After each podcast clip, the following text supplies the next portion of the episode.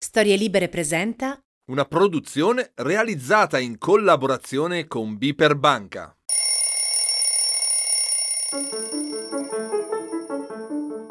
Un condensato di vera genialità, anzi, il nettare della genialità.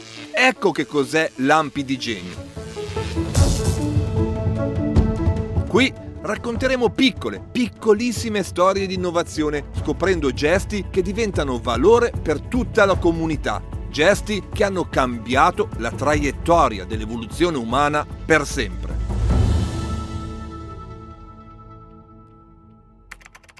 Sui social, ma non solo, il mondo delle criptovalute è tra quelli più dibattuti e controversi degli ultimi anni.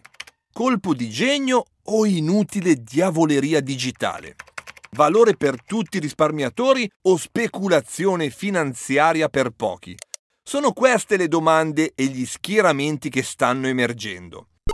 Al di là di quale posizione abbiate deciso di assumere in questo dibattito, è indiscutibile che questa invenzione ha contribuito, sta contribuendo e contribuirà a un profondo processo di trasformazione del mondo della finanza e molto probabilmente anche del modo con cui ci scambieremo valore nel futuro.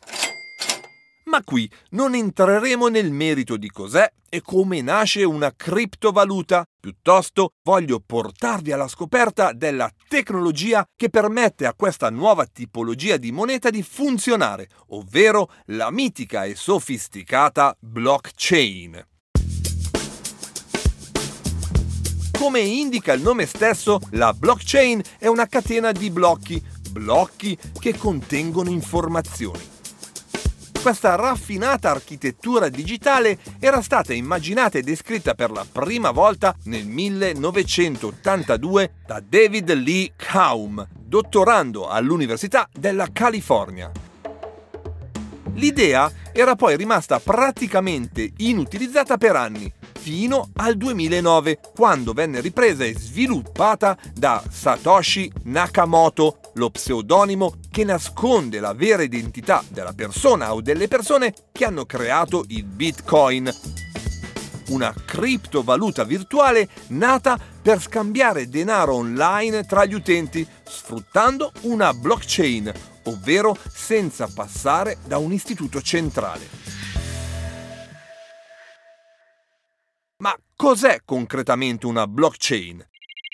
È un registro digitale le cui voci sono raggruppate in pagine, dette blocchi, concatenate in ordine cronologico e la cui integrità è garantita dalla crittografia e dai meccanismi di condivisione digitale. Il registro infatti è condiviso da tutti coloro che appartengono alla catena, i nodi, e per questo è immutabile e non corruttibile. Se ci pensate, fino ad oggi i dati e le informazioni importanti relative alla nostra vita, come salute, proprietà e conti correnti, sono stati conservati in registri la cui integrità veniva garantita da un'autorità centrale. Pensiamo per esempio alle aziende ospedaliere, alle assicurazioni, al catasto o alla banca.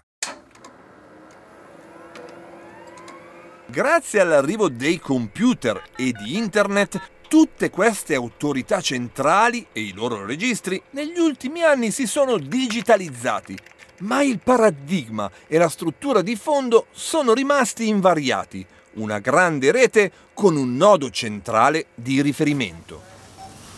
Per fare un esempio, quando compriamo qualcosa online o con la carta, la banca non è solo l'intermediario che ci permette di trasferire l'importo a chi ci sta vendendo un servizio o un bene. La banca garantisce anche che noi quei soldi effettivamente li abbiamo e che la transazione è avvenuta. Il sistema blockchain crea invece una rete di pari senza gerarchie, dove il garante è il software e la tecnologia stessa utilizzata per trasferire denaro. Insomma, al di là delle criptovalute, la tecnologia blockchain è una vera e propria rivoluzione che apre nuovi scenari nei processi di scambio e non solo nella finanza. Se sapremo integrare le nostre tradizioni con queste innovazioni tecnologiche, porteremo grande valore per gli umani, velocizzando i servizi e le transazioni tra le persone. Che lampo di genio! Io sono Massimo Temporelli. Per altre piccole o grandi storie di innovazione e valore, tornate a trovarci qui su beeper.it, storielibere.fm o sulla vostra app di ascolto preferita. Una produzione storielibere.fm di Gianandrea Cerone e Rossana De Michele.